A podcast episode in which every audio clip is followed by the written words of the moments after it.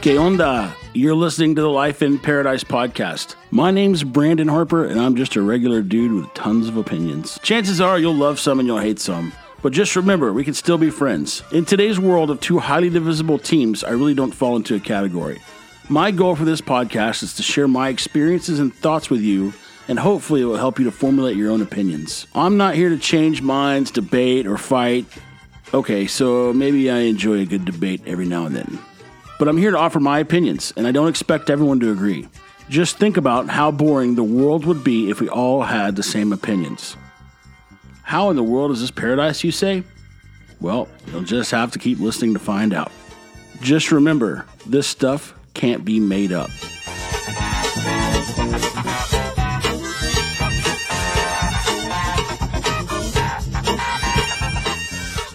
How about now? Man, I tell you what, this whole recording thing, I, I don't know if I'm just too stupid, but I feel like that I have everything set up the exact same and nothing changes. And then all of a sudden, it'll just all of a sudden be just playing in one headphone or only the right channel is recording. Or all of a sudden, I get a bunch of reverb in one of my headphones. And I'm like, I didn't adjust anything, I didn't touch anything. Ugh. I would make a terrible professional producer, I think. I mean, I, I enjoy it a little bit, like the producing part, but I just I can't seem to get everything dialed in just perfectly so that I can predict what's going to happen. It's super frustrating. I got some things to talk about today, believe it or not. This is number four in a row coming at you from somewhere in Tennessee. Okay, I got some exciting stuff to talk about today. So exciting, you're not going to even know how to deal with it. That was sarcasm. I mean, I don't think anything I talk about is really exciting, but hopefully it's engaging, thought provoking, um, and it makes you have a little bit of emotion one way or another. Either love it or hate it. That's fine with me. Just don't feel blah about it. If you feel blah about this podcast, there's like thousands and thousands of other podcasts you can listen to. Just find one that you like and listen to it. They're totally free. A lot of times you'll hear me say the phrase, we need to learn how to disagree without being disagreeable. And I don't know where things changed. Well, I probably do, social media, but recently we've come to a point where if you don't agree with me on this topic, then we're mortal enemies. And if you don't feel the way I feel about this topic, then you must feel the opposite of how I feel. Then we're mortal enemies. And if you don't feel the way I feel about this topic, then you must feel the opposite of how I feel. What we forget is that there's always a spectrum. So let's just take apples. There are some people out there who really, really, really, really love apples. Best thing ever. It would be their last food on the earth. And there's people out there who can't stand apples. They hate the way they taste, they hate the way they smell, they don't want them touching their mouth. Then maybe they're allergic to them. So if you have the guy that hates apples and you have the guy that loves apples, you also have everyone in between there. And you have this um, a distribution, right? So if you put it on a bell curve, right, somewhere in the middle of that would be like, yeah, apples are okay. I kind of love them. I don't hate them. Whatever, they're fine. But for some reason today, it's like the apple lover expects everyone else to love apples too. And if you don't love apples as much as I do, well, then you're a piece of crap. And the apple hater says, well, if you don't hate apples as much as I hate them, then you love them. If you don't hate apples as much as I hate them, well, you have to love them too. Can, can, can it not be that like, hey, I don't, um, I don't hate apples. I don't love them. They're okay. They're fine, right? This this right now is happening with with Black Lives Matter, and it's a topic that people don't want to talk about it. They don't like talking about race issues. It makes people uncomfortable. I don't know why that is. I think it's because a lot of people have an embedded insecurity and they're afraid that they're going to be judged. Guess what? Not me. I'm not afraid to be judged. I don't care. So let's go into that a little further. And you know it's further, not farther, right? You know the difference between further and farther? If you don't, you should learn it. So if you look at Black Lives Matter, and, and obviously the, what I'm describing isn't everyone who supports it, but there's a large percentage of people who say if you don't speak up and pronounce from the rooftops that Black Lives Matter, then you hate black people. And I'm like, what? How did we get to that point? How did we get to the point where, unless you pronounce how you feel, you feel the opposite of that? Because that's essentially what's happening. And, and it's not just Black Lives Matter. I just used that one because it came to mind. W- regardless of how you feel about the organization, it's the message that I'm talking about. Of course, Black Lives Matter to me. I'm just talking about me. Of course, they matter. Well, then you should you should post it everywhere that on everything you have and, and all your businesses, and you should say it. But why? I don't do that about apples. I don't do that about oranges.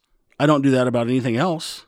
The people that I know who are black, they understand that that I know that Black Lives Matter. They know that I'm not an advocate for for slavery or racism or the KKK.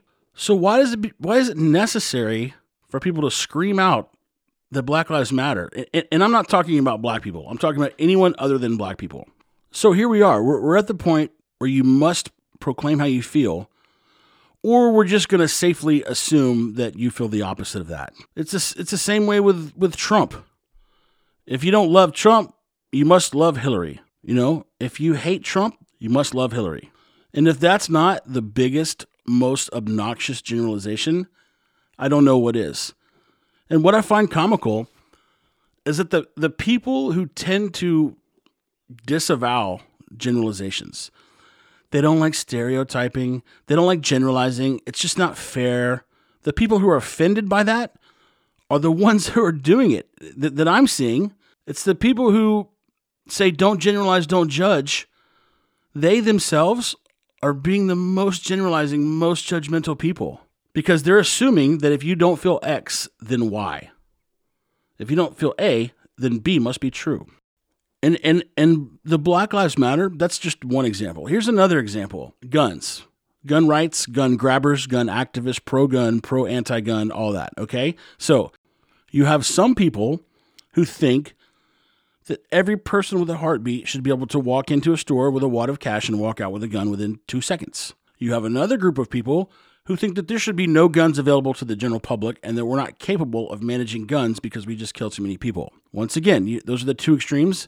Now you have everyone inside that spectrum.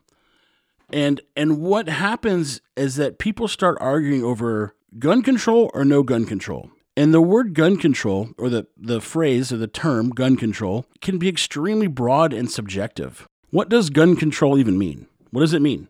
Well, to me, it means holding two hands on a pistol when you're shooting it and being very, very steady. That's what it means. Making sure that you don't point the barrel where it's not supposed to be pointed. That's what gun control means to me. But everyone gets caught up in gun rights and gun activists and quote unquote gun control. I'm of the opinion that I don't really care. I mean, whatever you do to gun laws isn't really going to affect me unless you outlaw them completely, which I've got a nice stockpile. I don't need to buy anymore. I've got enough for everything I need. I enjoy them. I like to buy them. But if I couldn't buy any more, it would hurt me because of the Second Amendment, but it wouldn't change my life. But what I do think is that instead of trying to take something away to prevent a behavior, we should get to the root cause of that behavior. And we should figure out why do people think it's okay to run up and down the street shooting each other?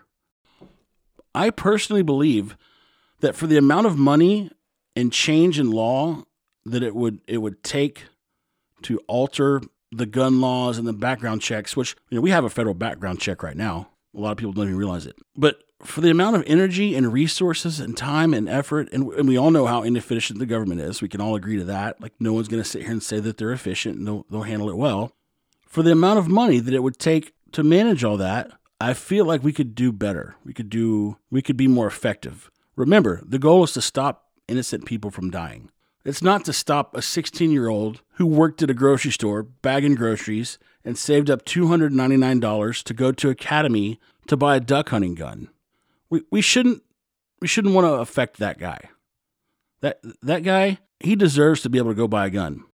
So going back to my opinion, whatever legislation they want to try, whatever they want to do, I think it would make people feel good, but I don't think it would have as big of an impact as taking that money and allocating it to different sorts of programs. And I don't even know what these should look like. I'm not a sociologist, I'm not a psychologist. I don't understand the way that people behave when it comes to this type of decisions. Maybe we hold maybe we hold their family accountable.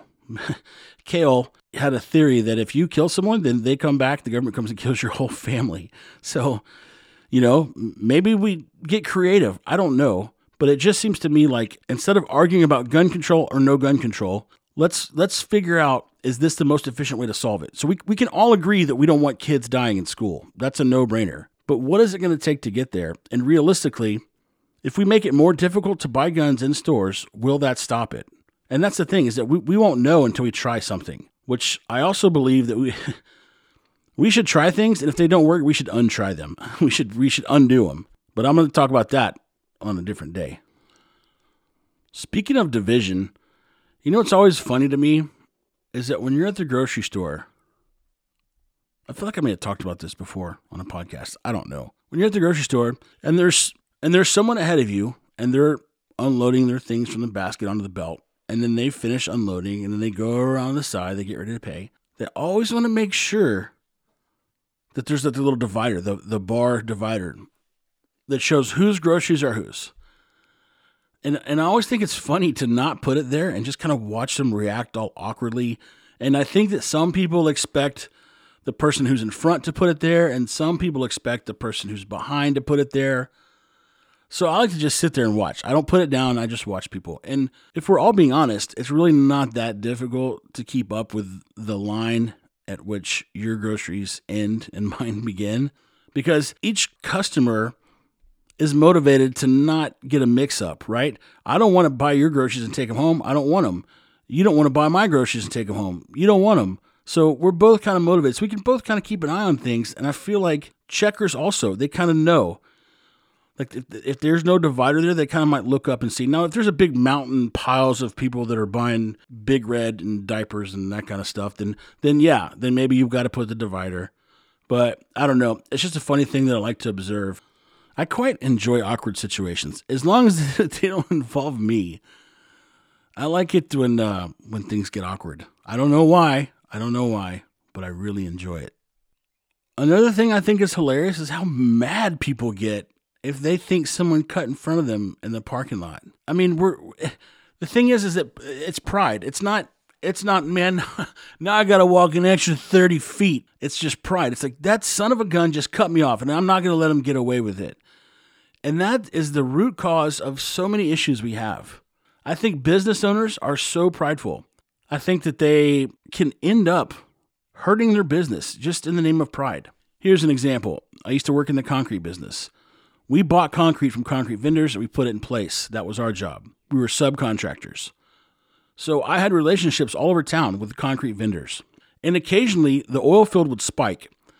And so the oil field would start paying money for drivers more than what the concrete companies were paying. So the drivers would leave the concrete companies and they would go join the oil field. Times were good. When the oil field's hot in Houston, everything's hot. Everyone's making money, everything's moving. I could never understand. I would call and try to get concrete. Hey, I need concrete next Wednesday, 3 a.m., whatever. Oh, we're sorry, man. We're booked out for two weeks. We don't we don't have any drivers. So these concrete company owners, the guys who are making the concrete, will let trucks, these massive assets, sit there, not working because they couldn't find drivers. And I, I would ask them, why don't you just pay two dollars more per hour? You know, in the in the grand scheme of things, you're talking about nothing. And they're like, well, that's just not the going rate. I'm just not going to pay a driver that much. So you're not going to pay a driver what you think is too much, but you're going to sit there and pay $2,000 a month for your truck to sit there and not not use it to create income? I don't get it. I don't understand that. Maybe I'm missing something. I've dissected the heck out of it. But yeah, happens all the time. Like people refuse when they, they get caught up in dollars per hour, you know, employees are thinking about like, I'm just not going to pay that. That's too much above the rate don't think about it like that. Think about it. How is this going to benefit your company? And maybe it's worth it. it. Maybe it's worth it to swallow your pride. Maybe it's not, but it probably is. I went back and listened to this section and I kind of veered off track a little bit and rambled. So I just wanted to go back and reiterate. I feel like the the idea of disagreeing without being disagreeable is what we should all focus on when it comes to discussing opposing viewpoints. And maybe not go into it with a mindset of like, I want to change your mind. But if you go into it with the mindset of truly understanding why or how they feel the way that they do, then maybe you'll know enough to understand why they can't be swayed or why they can't see things from your point of view. Like there's so much that has to do with perspective and the and the way and your perception, right? So you you perceive things a certain way and then your perspective revolves around that. And that can be that that can be from a lifetime of experiences. It can be how you were raised. It can be one or two bad experiences. There's all sorts of ways that will will change your your perception. And it's like the cliche perception is reality. It's it's a cliche, but it's so true. And so I enjoy hearing why people think the way they do and then figuring out how they got to that conclusion. And I think it all goes back to the point of there there being a spectrum, right? So we disagree. Let's just like abortion, for example. Everyone can agree. Well, of course, not everyone, but most everyone can agree that the morning after pill shouldn't be illegal. And we can also probably agree that we shouldn't be allowed to abort babies the day before they're born. So until we can all agree on that point at which life begins, there's really not a point in trying to tackle the abortion issue because you're going to have a big gap there. And you're going to be left with two groups of people that can't come up with a solution because there's a gap between them. And so it just seems logical that we invest resources into closing that gap and, and figuring out a line of acceptability that we can all agree on and then make the decision from that point. Because otherwise, it's just a game of tug of war. We're just fighting back and forth and back and forth and back and forth.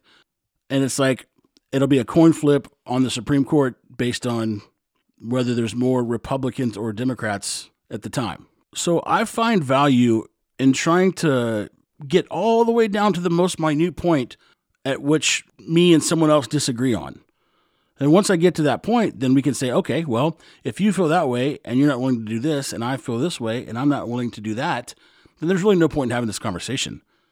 And not be rude or just like we're just wasting time. We could be talking about other things that we both enjoy or, or do best, or we could be laughing, or we could be watching Netflix or whatever. But but I think people get so caught up in being right and wrong that they're not actually looking for middle ground or a solution or or an agreement. Now, certain things aren't up for negotiation. I get that. I'm not talking about those things. Some of my best friends and I have diametrically opposed political viewpoints.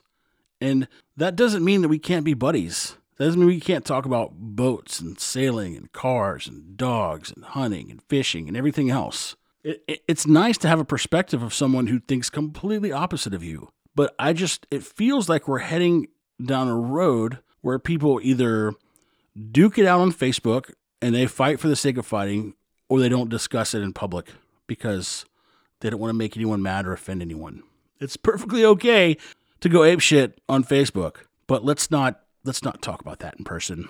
No, not at the dinner table. No, no politics, no religion, none of that stuff. No, mm-mm. it really bothers me when I'm having a discussion with someone and someone else is like, guys, can we just stop it? Can we just stop? Guys, stop it. Really, just quit. I'm like, no. Like, it's not, it's nothing but a conversation about opposing viewpoints. There's nothing other than that. And I feel like if we could all do that, if we could all just be like me, the world would be a better place. no, I'm kidding, but it kind of sounded like that's what I was going to say. So I don't know. I'm kind of rambling again. I didn't have any bullet points or anything, but my whole point is that we should just look for the microscopic point at which opinions diverge and start there. Boom, mushroom cloud.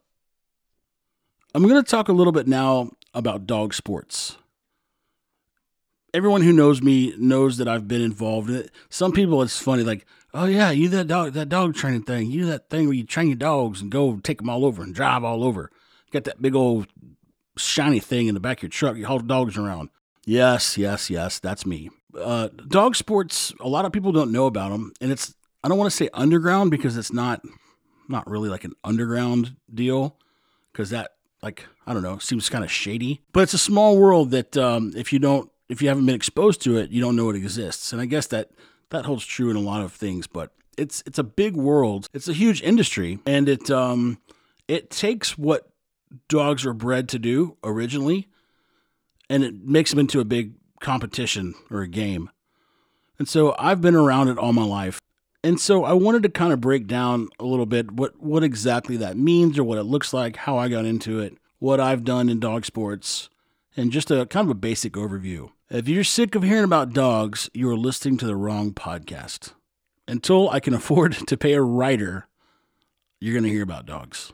So I grew up with golden retrievers. Both my parents were into them. I don't know who was into them first, but I know that they both had them. And my dad was also a duck hunter. He hunted all kinds of birds, but he was a big duck hunter. And so from from the time that I was old enough to go hunting, I went with him and our dog was there and you know, we would shoot the birds and I would shoot at them and miss them and my dad would hit them and the dog would go pick them up and bring them back. And I don't remember thinking it was like super cool or impressive at the time. It was just what what the dogs did.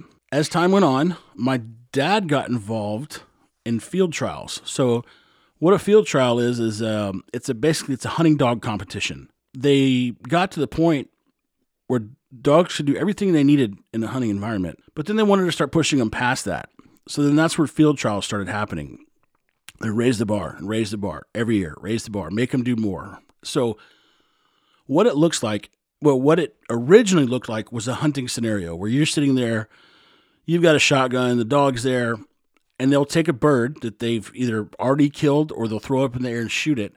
And it will look, from the dog's perspective, like the bird was just killed and the dog thinks he's doing his job. And they get scored on how well they perform and a bunch of different technical factors. It evolved from that to something where the people were so far away that they're in white coats so the dogs can pick them out. So that it may be 450, 500 yards away and the dog might be sitting there, and there might be one bird that goes down, and and you just sit there and look at it. Then another one, then another one, up to four. You might have four different birds that that go down in different areas. So it's all within. Normally, it's all within a um, ninety or hundred degree span. And so the dog sits there and watches them all go, picks them up, comes back. There's also different um, different events within the sport. So I'm not going to get into all that. So growing up, once I was about, I think 10 or 11 is when I remember my dad dad competing it. And he had a really nice dog named Nugget. And Nugget died real young. I think he was like two. He was this big male golden retriever, muscled up, had a huge chest, loved to hunt, loved to work. He was just a firecracker. What you'll also see is that you'll you'll notice that dogs behave differently. So the people who compete in this world or they do this sport, they want the dogs to have a different mentality than the than the family who's got a two year old, a four year old, and they take the dog walking with a stroller every day. They want the dog to compete in the sport to be more energetic, uh, more desire to do its job. You know, you've seen some dogs where you throw a little ball out there and they kind of look at it and look at you. You see other dogs where you throw a ball out there and nothing is going to stop that dog from getting to the ball. Well, in the sport world, you want the second one.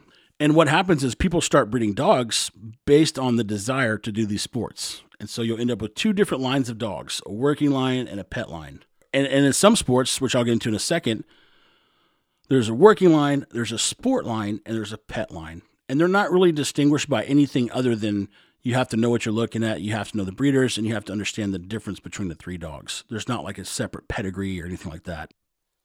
So, yeah, so I was 10 or 11 when I got my first taste of it and I loved it. And my dad would have me go out there, and I got to be the, the, the, bird thrower for the dogs on training days, and I would go watch them compete in field trials. And uh, so Nugget died. So then that was the last experience that I really had with it until I got to college. So I got to college in my junior year. I decided that I wanted to get a puppy, start training it to hunt, and maybe do some competitions with it. So I found a golden retriever breeding that I wanted, and I told my mom, I said, "Hey, I'm gonna get one of these puppies." my mom said, you know what? I'm going to get one too. And I was like, I don't know if you want to get one of these puppies, mom. They're going to be crazy. She's like, no, no, no. I want to have puppies out of the same litter. So we get the puppies. Hers is crazy. Mine's crazy enough. They're great dogs. Chevy and Blazer, for those who know them. And so, yeah, so that was when I first dabbled into, into dog sports.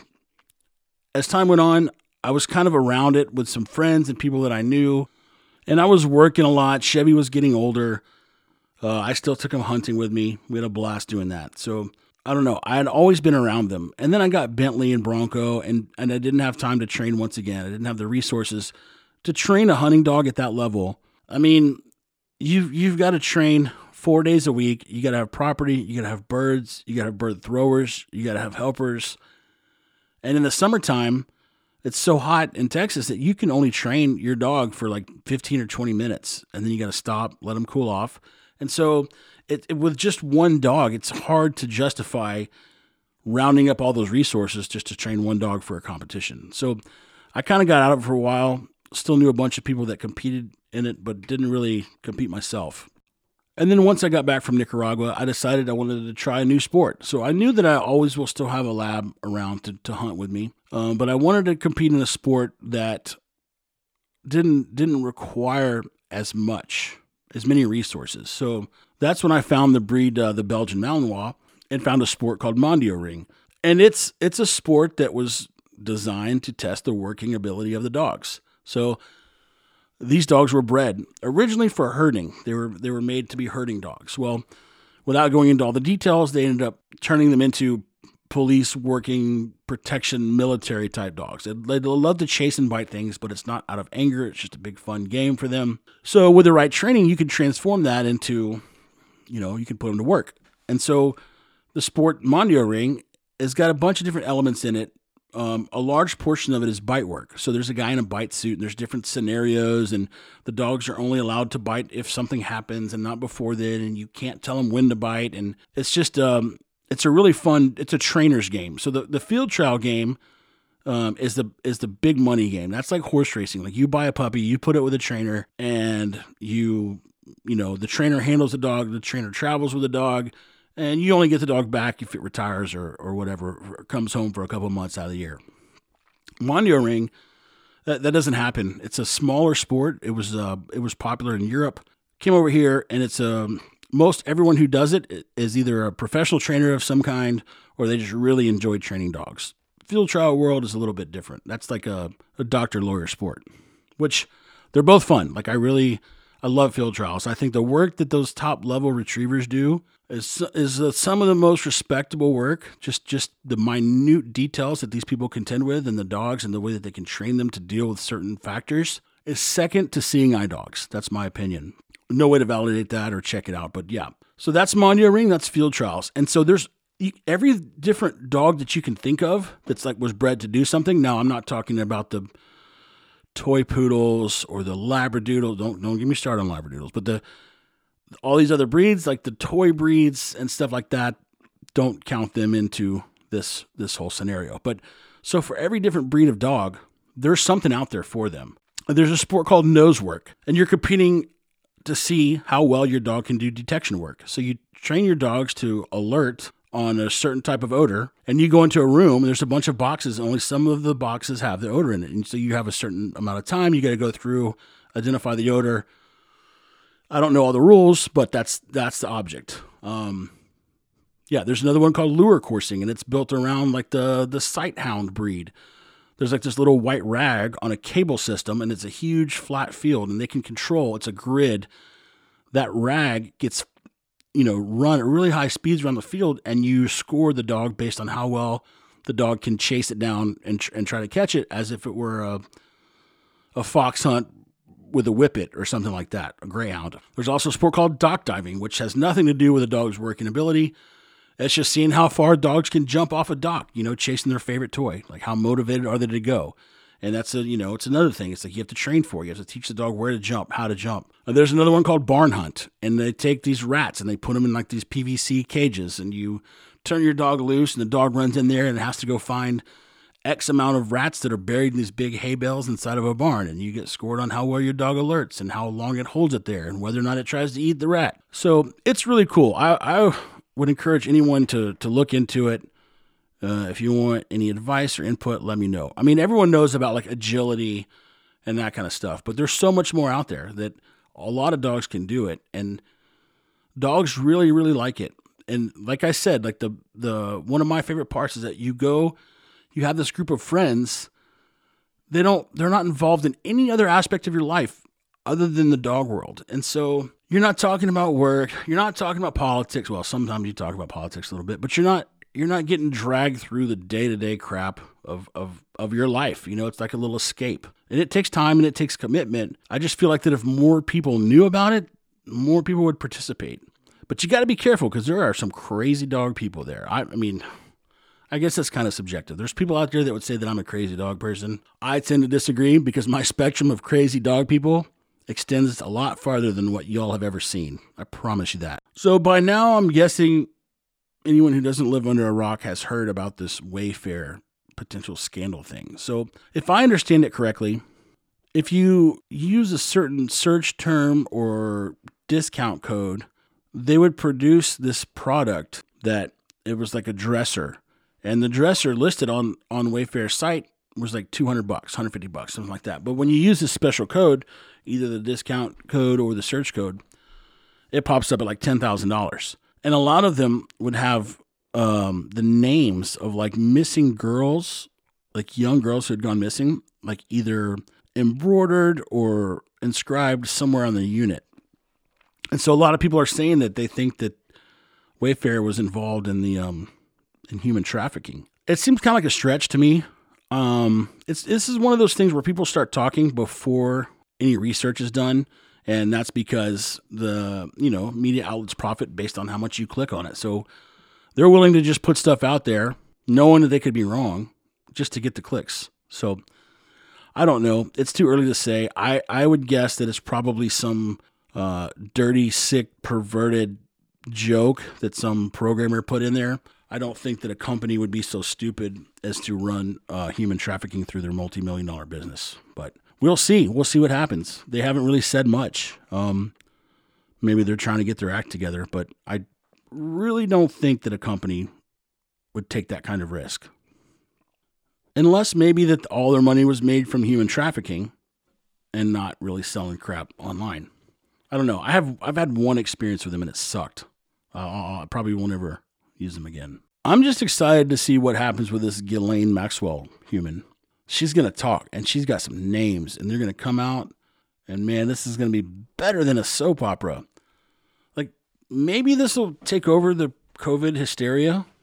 Uh, that would be lovely. If we could just forget about the people dying in the streets. Oh, oh wait, what's that? Oh yeah, no, no one's dying in the streets. Okay, we forget about the case count because that's really high and really big and really scary. We forget about the case count and start focusing on Ghislaine Maxwell and the people that she was involved with who abused a bunch of children. That's far more exciting to me than COVID. You hear that? That's me wrapping things up. That's going to do it. I'm going to go take the dog for a walk. It's 3 o'clock. I'm going to come back, edit this, and put it up. Man, four in a row. What's up with that? Life in Paradise podcast. Make your life your paradise. Hey, I should trademark that. Make your life your paradise.com. Thanks again for listening. Keep it tranquilo. So